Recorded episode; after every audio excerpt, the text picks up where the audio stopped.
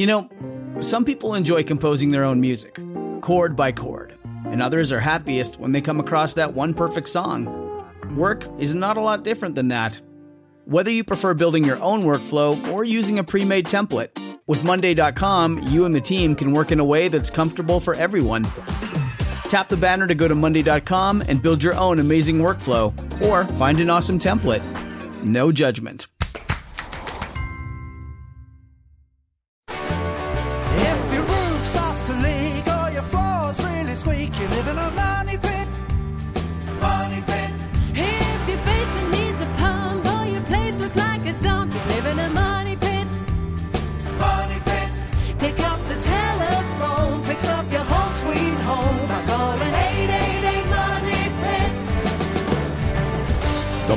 Brought to you by Glisten, Stanley, and the Home Depot. Now, here are Tom and Leslie.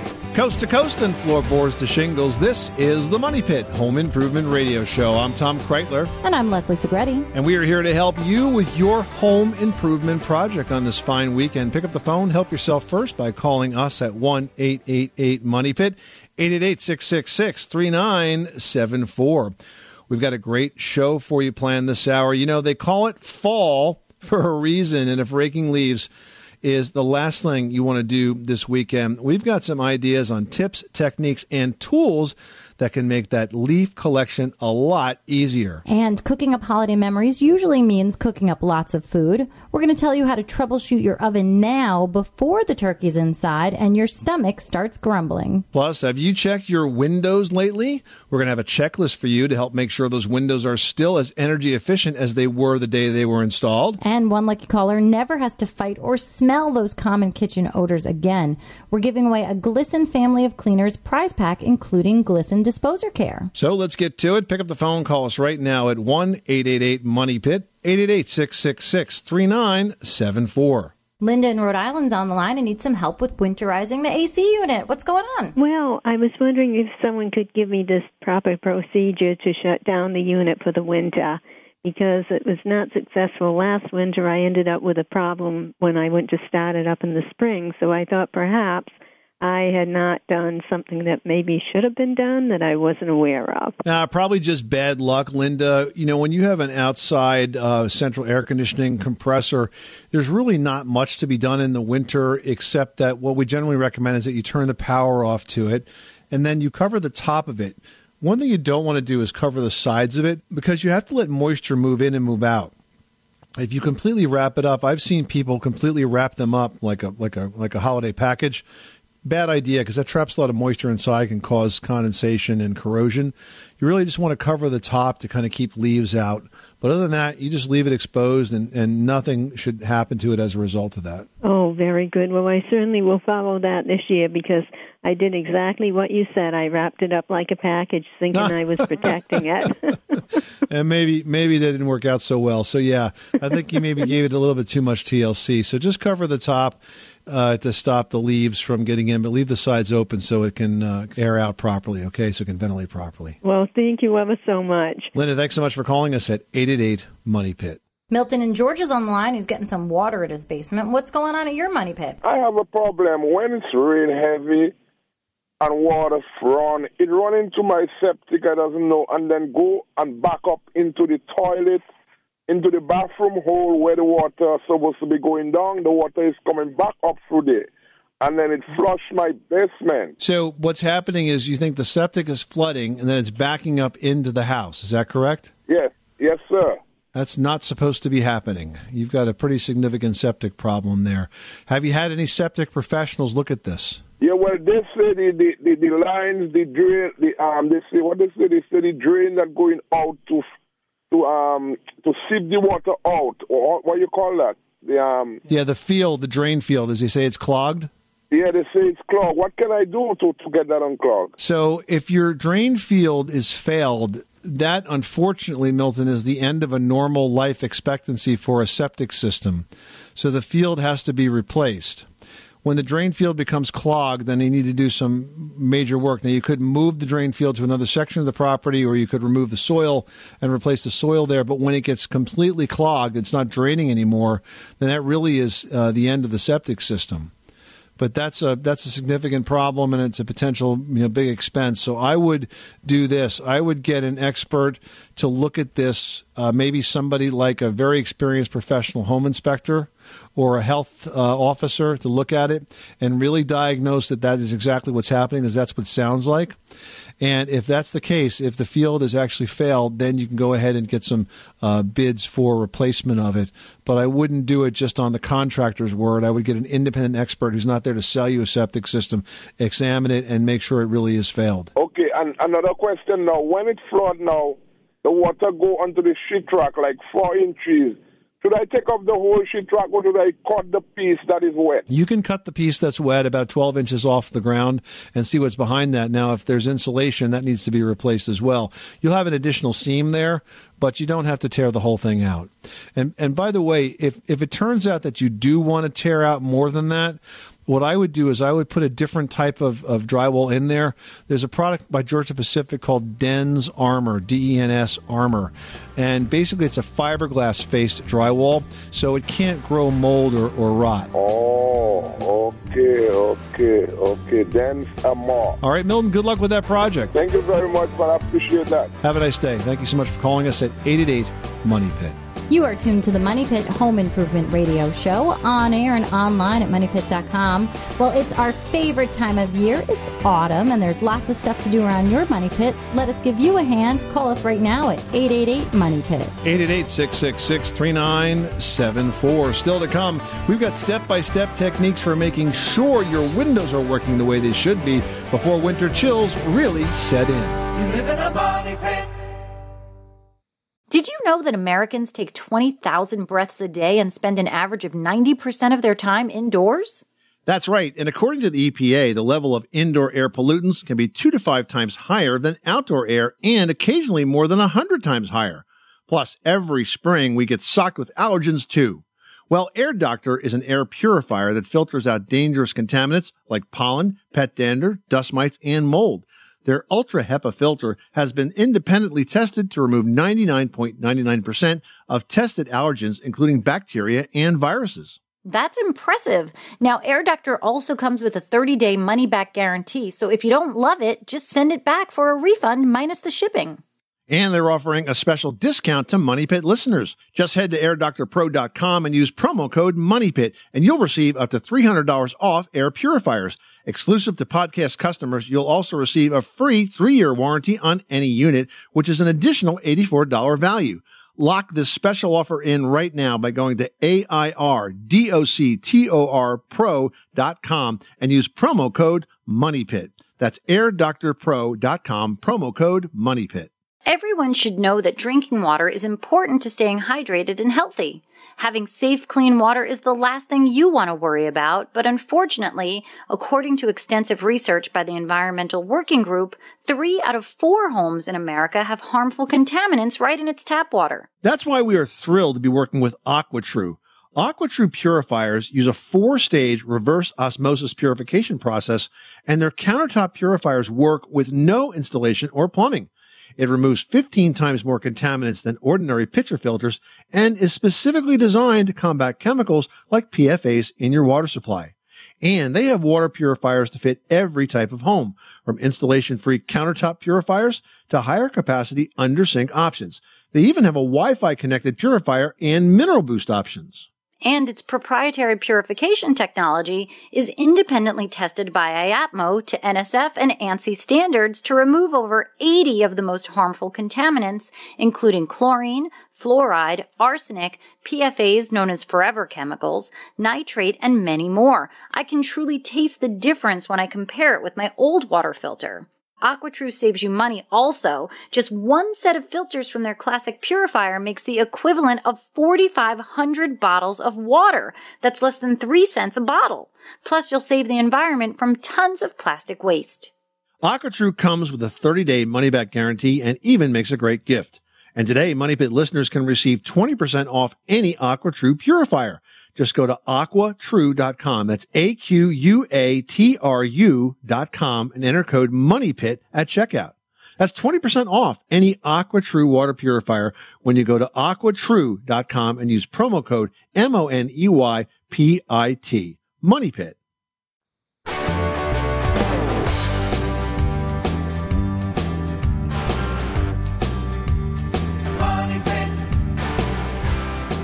Making good homes better. Welcome back to the Money Pit Home Improvement Radio Show. I'm Tom Kraeutler. And I'm Leslie Segrete. Pick up the phone, give us a call right now at 1 888 Money Pit. You'll get the answer to your home improvement question. Plus, this hour, we're giving away the Glisten Prize Pack, a fantastic set of prizes, uh, which includes the only EPA registered dishwasher cleaner, Glisten Dishwasher Magic.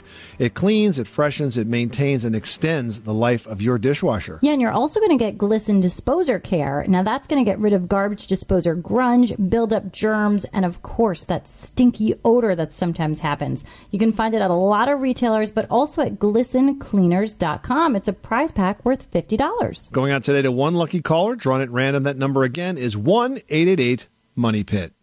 Judy in Minnesota, you've got the Money Pit. How can we help you today? We replaced our windows, all the windows in our home, uh, over 10 years ago. And just this year, there appeared to be snow between the glass on two of the windows. So our question is do we have to replace the windows again, or is there some way to get that out? Actual snow, or was it just fogging up? No, it's like it's like it looks like snow, like when the sun shines on it. Is that noticeable? So that's probably more like a frost.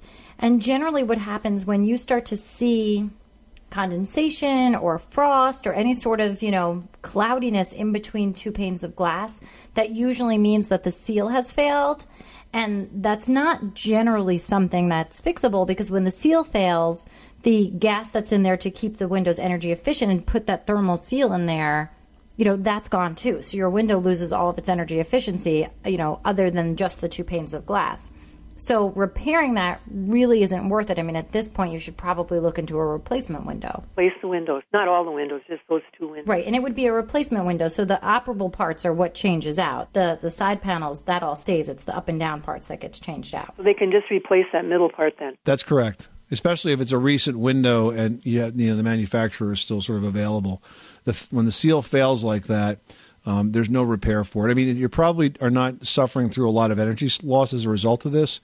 It's mostly just a visual thing, but it's not repairable. You need to have that sash itself replaced. Okay, well, thank you so much. All right. Good luck with that project. Thanks so much for calling us at 888 Money Pit. Ralph in Pennsylvania is on the line with a heating issue. What's going on? I have a flat roof in my house, right? And there's one room that I guess when they built the house, they be a garage. And I'm using that room because it's really nice, but I can't get it to heat up for some reason. It seems like the it's like a draft coming in there, and I can't get the room warm at all. And how are you heating it? What What's the heating system look like for that particular room? I don't have a uh, heat in that room. But you say you can't heat it up. How are you trying to heat it up? Oh, I don't want to. I bought me one of those uh, Amos heaters, you know, the stoves. So you're using a portable heater, and you're not. It's still. It's not warming up. Is that your? Is that the situation? Correct. A couple of things. First of all, garages are essentially the exterior of your house, and so if they're not built to contain heat, then they're going to be very difficult for you to to do just that.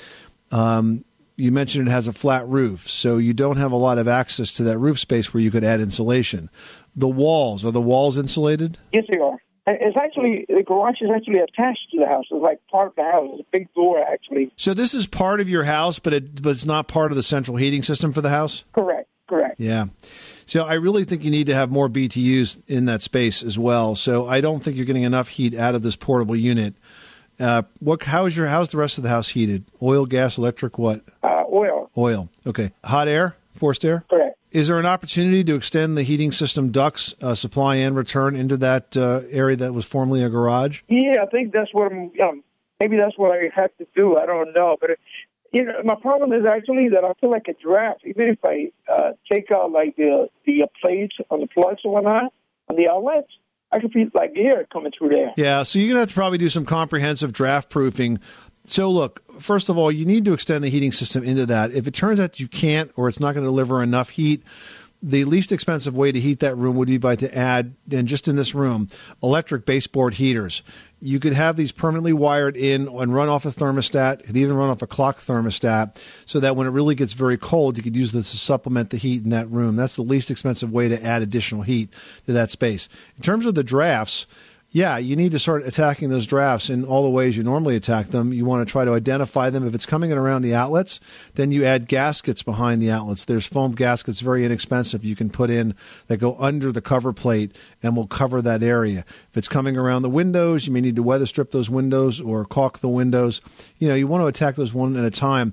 And the roof above that you said is a flat roof. Is that roof insulated as well? Yes, it is. Well, then it sounds to me like what you want to do is seal off the drafts and add additional heating to that room the easiest way you can. I just don't think you're getting enough BTUs in there uh, with the space heater. Okay? Okay. Thank you very much. You're welcome. Good luck with that project. Thanks so much for calling us at 888 Money Pit. Well, now that the temps are dropping and you've started to feel the drafts, it's a good time to inspect your windows for signs of those drafts that really drive up energy costs. Yeah, you want to start by examining the edges of your windows and patio doors for any drafty areas. Now, an easy way to do this is to run the back of your hand slowly over these spots. The back of your hands are so much more sensitive than the palms, so you're really going to be able to quickly find the leakiest spots. Great tip. And those leaks can usually cut down on the energy efficiency of your windows. So you really want to get them fixed quick. Now, the easiest way to do that is with weather stripping or caulk. You want to seal the gaps. And if you don't use the windows at all, say during the winter, um, you can either use a temporary weather stripping caulk and actually caulk that window closed. The caulk can be stripped off easily uh, in the spring. Or you can use window film and that gets stretched across the entire window. And then again, does a great job of keeping those drafts at bay. Mhm. And now, while you're working along your windows, you want to go to the windows and see are they opening easily or closing easily? Well, if they're not, that could mean that key components inside are actually damaged and maybe they just need some adjustment or maybe they need replacement. Now, all of that could mean that the windows are no longer as efficient as they once were. So you should consider repairing them or replacing them. Yeah, now if that sounds expensive, it, it could be, but remember this you don't have to do all the windows at once. In fact, the smart way to do it, if you're just concerned about the cold weather, is to do, say, the windows on the north and east sides of your home first. They're going to be the coolest sides of the house, and then you can get to the west uh, and the south windows maybe before summer rolls around.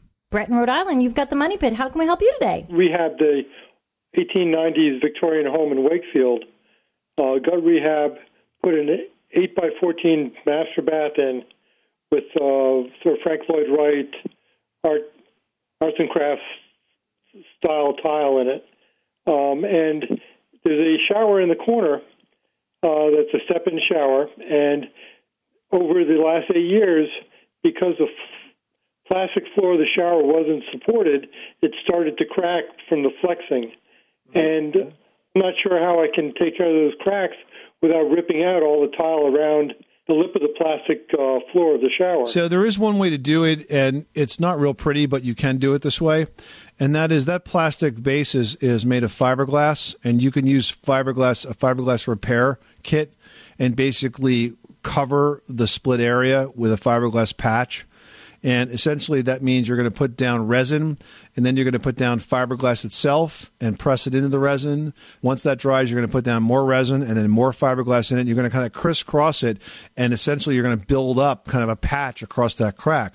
Now, of course, that's going to be painfully obvious, but maybe you don't care about that. Maybe you're thinking I'd rather have it just be patched and watertight than have to tear out the tile. Because yes, replacing that kind of shower pan will require that you remove that tile around the first, you know, eight to twelve inches uh, all the way around to be able to get that pan out. I, I'm not sure that it's fiberglass. I think it might be just hard molded plastic. I got it at a big big box store. The only way to try to repair it is with fire is with fiberglass repair kit, and you can pick that up at an auto parts store. You know, it's like a body repair kit, and essentially it's just those two things. It's basically the resin itself and the fiberglass material. It may be some, it may have some sandpaper with with it, but you got nothing to lose. You might as well try it. I did it. I did it once in a house that I owned. Um, bought myself a year before I got around to tearing out the shower pan. It worked great. Okay, it's a great idea. We'll give it a try. Thank you so very much.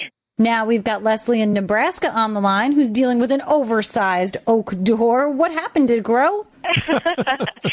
what I did was I live in a hundred year old German bungalow style house Nice. And I changed the doors. It had been remodeled and it just has a flat hollow core doors in it. I changed them out for solid core oak doors and in one room the door now the hinges are in the very corner um, as it were but at the bottom it meets, and at the top there's about a half an inch gap where we put wedges. So I'm wondering how to trim that out appropriately. The original doors had um, one by trim with the flat board on top, so they butt against the the board on the top. And I'm wondering what I can do to make this work. So, if I understand this correctly, you purchased a pre-hung door, you installed it into the old opening. and In order to make it fit, you had to shim it in quite a bit, and as a result, now you have large gaps between the pre-hung and the old door opening. Is that correct? Correct. All right. So you need a wider trim, obviously. That's where you're going to have to start with this. Now, the most traditional trim is is clamshell, which is, I think, quite boring. Two and a half inch or two and a quarter inch wide surrounds the door. A more interesting way to do this might be to trim it off with a two piece trim. So, what you could use is you could use a piece of baseboard molding as the first layer of trim. So, this will give you a wide molding all around the door. And you could make this as wide as you have to Baseboard molding is usually either two and a half inches or three and a half inches wide. So treat, use that as casing, if that makes sense. And then on top of the outside edge of the baseboard, you can put um, corner molding. And so it becomes sort of, it's outside corner mold. So it becomes stepped. So the fluted part of the baseboard is against the hinge, and then it steps up at the end with the outside corner molding. And this gives you sort of a two tiered casement arrangement all around the entire door. This can be very, very attractive. I once uh, did an entire house like this, and it looked really good. Gives you a lot of dimension, and it kind of brings you back to the day when all of the moldings around doors were done in a really fancy way like this, and gives that that particular door a lot of personality. Thank you so much for your help. You're welcome, Leslie. Thanks so much for calling us at 888 Money Pit. Still ahead, are you waiting for those leaves to rake themselves up? Well, spoiler alert, it's not going to happen. But there are ways that you can make the job easier and safer too. We've got landscape pro Roger Cook from TV's This Old House joining us with leaf cleanup tips when the Money Pit continues. And This Old House on the Money Pit is brought to you by the Stanley Smart Measure Pro, Bluetooth enabled for quick and easy measurements right from your smartphone. Snap, measure, share. We'll be back with more of the Money Pit after this. Hi, I'm Kevin O'Connor, host of This Old House on PBS. From floorboards to shingles, you're tuned to the Money Pit Home Improvement Radio Show with Tom and Leslie. On the Money Pit Radio Show, pick up the telephone, fix up your home sweet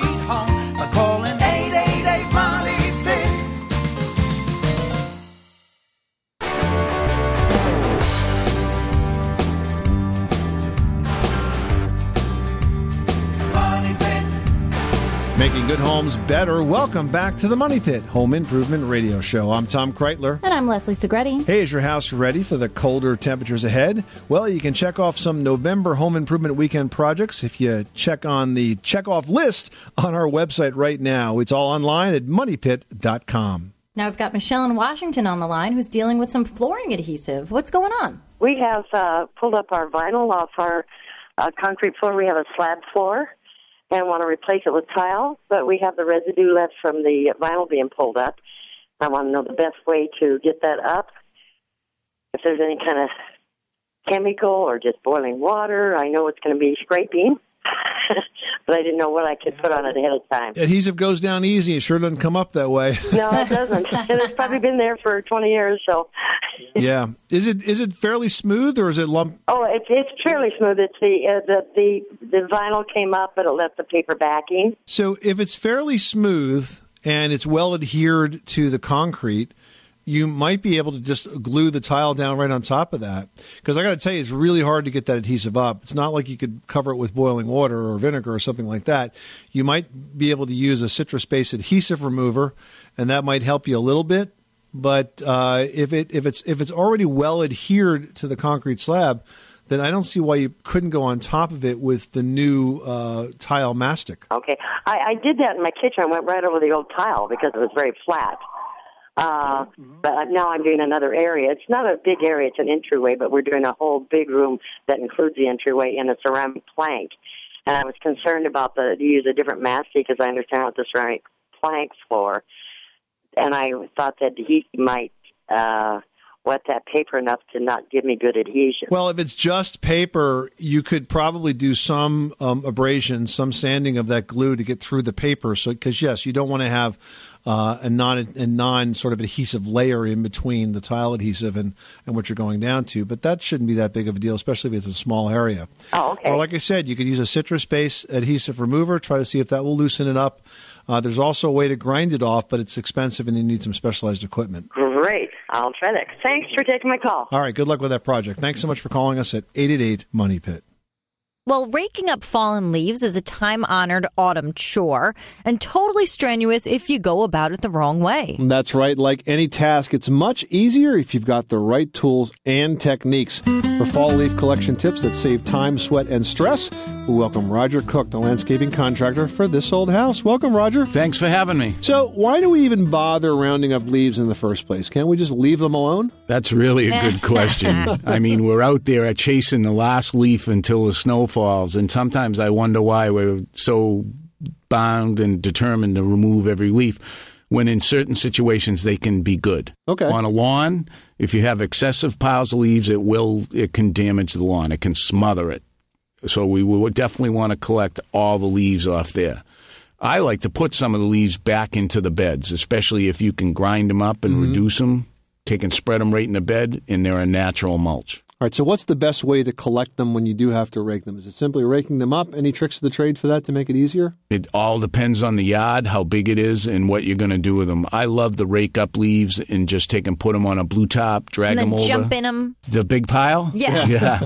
Just make sure there's no sticks in there. Right. I love to take them, make a big pile on a blue top, drag it over to the compost pile, and dump it off. But if you have a big yard, raking becomes a real chore. Now, let's talk about that compost yard. If you just have brown leaves, don't you need other things to put into a compost to make it work properly? Yeah, and you're going to mix it in with some of the green stuff you saved all year from saving the grass clippings Ah, from your okay. lawn.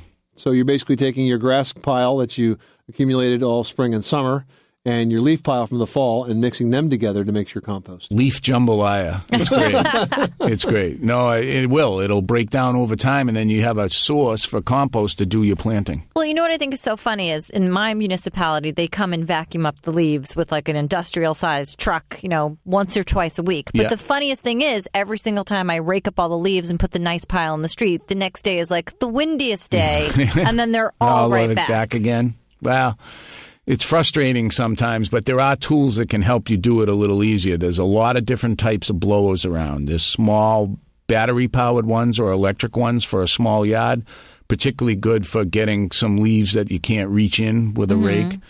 There's the basic backpack blowers that you go around with, you see the guys with all the time to clean up the leaves. And then there's the big one, the big mother of them all, the big giant two wheel blower that blows everything into the neighbor's yard. And wakes up the neighbors if you start Yeah. early enough, Jeez. right? Yeah. You just have to pick the right tool for the right spot. So once you've got all those leaves gathered, should you just contact your local municipality and find out the best way to dispose of them if you're not composting? Well, there's a lot of different ways to get rid of it. A lot of the communities, you get the brown bags, and you're going to fill the mm-hmm. brown bags and put them out at the curb. Some people will put the leaves in a pile, and a landscaper will come by and vacuum them up for them. Others will just take and chew them up and use them as mulch. So we know that generally speaking, it's best to get the leaves up. Um, you mentioned it can kill grass, but I imagine it can also attack trees and, and other types of plants because you can get a fungus under it, correct? Right. If you have a tree like crab apples, which are prone to a fungus disease, those leaves fall to the ground and the fungus spore is there for next spring. If you vacuum them up or you rake them up and get rid of them, you're really going to help cut down on the amount of fungus disease in that crab apple. So we were so hoping Roger was going to give us a pass on raking up leaves this fall, but No alas, no dice. Roger Cook, the landscaping contractor from TV's This Old House. Thank you so much for stopping by the Money Pit. Well, at least I said you could leave a few behind. There you go. Thanks for having me. All right, you can catch the current season of This Old House and Ask This Old House on PBS. For local listings and step by step videos of many common home improvement projects, visit thisoldhouse.com. And This Old House and Ask This Old House are brought to you on PBS by GMC. GMC, we are professional grade. Well, still to come, it's not a holiday without delicious food and desserts, so now is the time to make sure your oven doesn't give out just when you crave those goodies most. We'll have troubleshooting tips that'll keep your range up and running after this. You live in a money pit.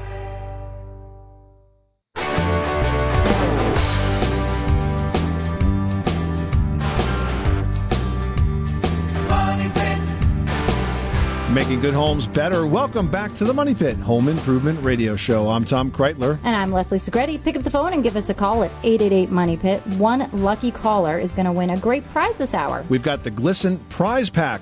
Glisten are the machine cleaning experts, and this prize pack includes the only EPA registered dishwasher cleaner, Glisten Dishwasher Magic.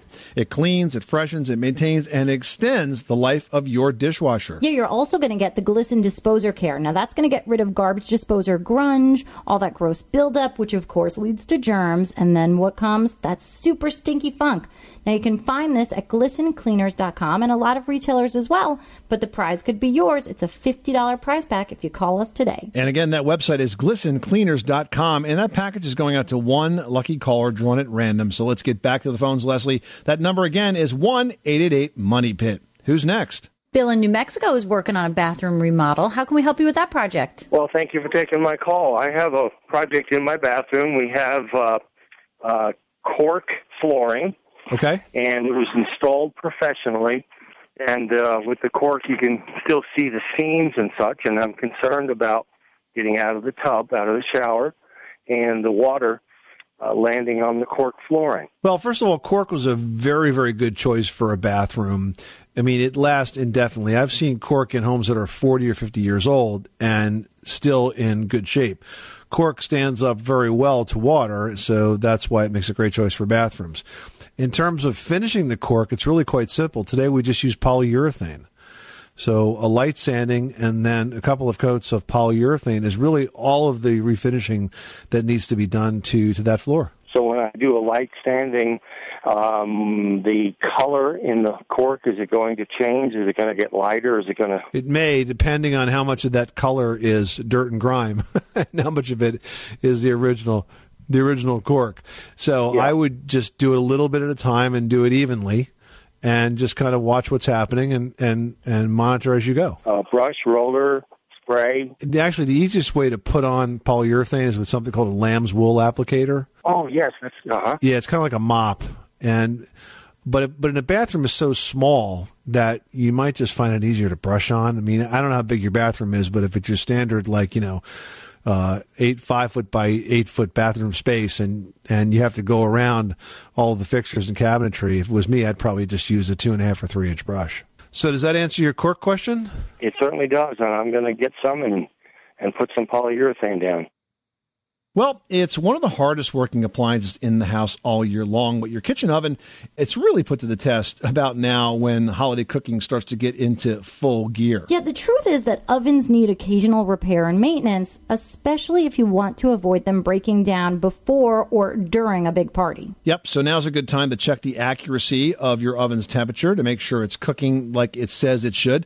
It's easy to do, just set up a thermometer into a preheated oven and then compare its reading to that of the set temperature. Now, you want a glass bulb thermometer, not oven thermometer. Those are really the most recommended for those accurate results. And if it comes back a little high or a little low, don't worry. A reading of 25 degrees Fahrenheit above or below the set temperature is perfectly acceptable. Yep. Now you also want to clean your oven's control panel. Use a non-abrasive cleaner or glass cleaner for that, not a cream cleanser, uh, and that'll remove the grease and the remnants of any food. And the oven doors, they have gaskets around them. That helps to keep the heat inside. So you have to inspect the gasket to make sure that they're not warped or cracked and replace them if it's needed. And you got to do it every once in a while. And if you plan to use your oven's self cleaning feature this season, don't wait till the last minute. You know, if an oven is going to break down, it will happen during the self cleaning cycle. So do it early, and this way, if there's any issues, you'll be able to address it before the guests arrive. 888 666 3974. Let's get back to the phones. Call us now at 1 888 Money Pit. Wendy in Georgia, you've got the money pit. How can we help you today? I have two drafty doors, and um, we opted to use the peel and stick foam insulator, Okay. and it didn't work that well. And it just it just created more of a of, of a gap. It seemed like it just it just didn't work at all. And I'm just wondering what kind of solution can we use um, instead of the peel and stick sealing stuff. So when you say the peel and stick foam, you mean uh, when the doors close, you get drafts that come through them, and you use the peel and stick weather stripping. Yes. Do you want to operate these doors in the wintertime? Mm-hmm. Definitely. And what kind of doors are they? What are they made of? Are they metal doors or are they? Um, It's a metal door. so it's an old metal sliding glass door. No, it's a it's a regular door. It's just um and it goes out to our patio, but it's it's it's not a wood door. It's made of metal. Oh, it's a metal door. It's a regular metal door. Yes. Are the drafts coming in around the sides and top of the door, or are they coming under the door? Under the door and on the sides, right where the door locks. If the door is out of alignment, in other words, if you close the door and it doesn't evenly strike the jamb all the way around, it's going to be almost impossible to get a seal from that type of weather stripping. It's got to strike the weather stripping and then compress it a little bit to give you the seal. Now, I would take a look very carefully, closing that door, like, you know, open and close it from the outside, bringing it to where it just starts to touch the jamb and see if it strikes evenly all the way around. If it doesn't strike evenly, then you need to adjust the door, and that's usually done by moving the door jamb uh, one way or the other to get it to basically hang better so that it will strike evenly. In terms of the door uh, the, at the bottom, um, the door saddle might be replaceable, or in the alternative, you could do something that's probably even easier and less expensive. Is you could put a door sweep on the bottom of the door. Now, a sweep attaches to the face of the door, and it basically goes right down to the floor. It looks kind of like broom-like. It has bristles that are really tight together, and that actually will help a lot of the a lot of the breeze that's coming through and under the door. Okay. And then, of course, you could always go with a storm door, and, and that's another way to approach the whole thing. Okay. That sounds perfect. Good luck with that project. Thanks so much for calling us at 888 Money Pit. Still ahead, does your chimney let water inside anytime it rains? Well, you can get the perfect product for the fix when the Money Pit continues after this. 888 Money Pit.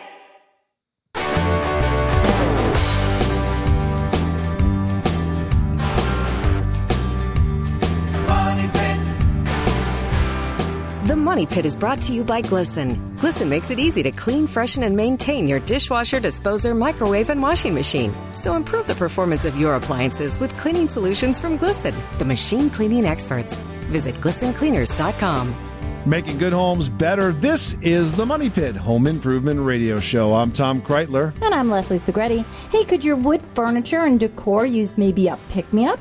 Well, look no further than your garden and kitchen. Odds are you've already got a couple of these around your house. You know, coffee, berries, nuts, and spices. Those are all you need to make some stains that will work on the wood around your house. No shopping or chemicals necessary. Yep, you can learn how to make those stains the natural way by visiting our website homepage right now at moneypit.com. And while you're there, post an email in our community section, just like Andy did, who writes, I have water leaking from my chimney through the flue and into my basement. A chimney company came and checked out the flashing and chimney. They said the flashing was fine and they did some repointing near the top. But then the water got in again last week. What is causing this? Oh boy. Keeping water out of your chimney is pretty important, but sometimes it definitely can feel like an uphill battle. So, what I think you need to do here, since you've eliminated the obvious, which is the cracks in the chimney top and the flashing, is a masonry sealer. Now, a masonry sealer will do just that. It will stop the water from soaking into the masonry and then sort of dripping down the flue and getting into your house. The key here is the type of sealant. You want to make sure that it is vapor permeable. That means that moisture can move in and move out of the chimney, and this way it won't get trapped. It will dry out eventually, but it won't get trapped in that chimney because if it does get trapped in the brick, in the cold weather, it's going to freeze and it's going to spall or crack that brick, and that can be somewhat destructive. So, as long as it's a good quality silicon sealer that's vapor permeable, you're good to go, and that should drastically reduce or completely eliminate the amount of rain that you're getting into that chimney space now. All right, now I've got one here from Lainey who writes, What's the safest, easiest way to remove a thick layer of adhesive glue that remained on my hardwood floors after I peeled off the linoleum? I tried sanding it. That did get most of it, but I'm concerned about the effects of too much sanding. Currently, I'm thinking vinegar. Will this eat away the glue? Uh, not likely. I mean, look, glue is really hard to remove. There's no chance that vinegar is going to cut it. So, what you need here is an adhesive remover at the least. I would look to the citrus based removers and the strippers, and they can be effective. But in this case, you might not be able to avoid sanding the floors too. If that's the case, I would definitely have a pro do the sanding because they have the tools, the tips, and most importantly, the techniques for sanding floors. You know, if you just need a minor amount of sanding, you don't have adhesive, you can do that yourself. There's tools that just do a minor amount of sanding so that you can just sort of get the top layer of urethane off and refinish it. But when you got to dig deep, you got got through the muck like glue residue, you got to use a big floor belt sander. And if you don't use one of those every day, you will dig into that floor and you will ruin that floor. So you got to have a pro do that for you. Do not do that kind of floor sanding by yourself. And once you're done, about three coats of polyurethane, and you'll be good to go. And by the way, when you put the polyurethane on, don't believe it when it says it'll dry in a couple hours. It won't. Oh no, it takes days and days and days and days and days. And and then more days. So make sure that if you're applying multiple coats that you let each coat really really super dry between them otherwise it's going to end up a sticky mess that will never dry. You got to do it right, Lainey. And good luck with the floors. This is the Money Pit Home Improvement Radio Show on air and online at moneypit.com. Hey, thank you so much for spending this beautiful fall weekend with us.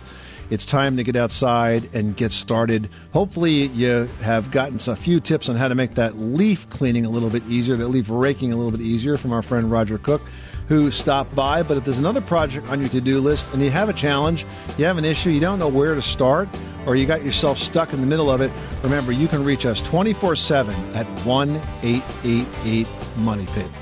Happy fall, everybody. I'm Tom Kraeutler. And I'm Leslie Segrete. Remember, you can do it yourself. But you don't have to do it alone.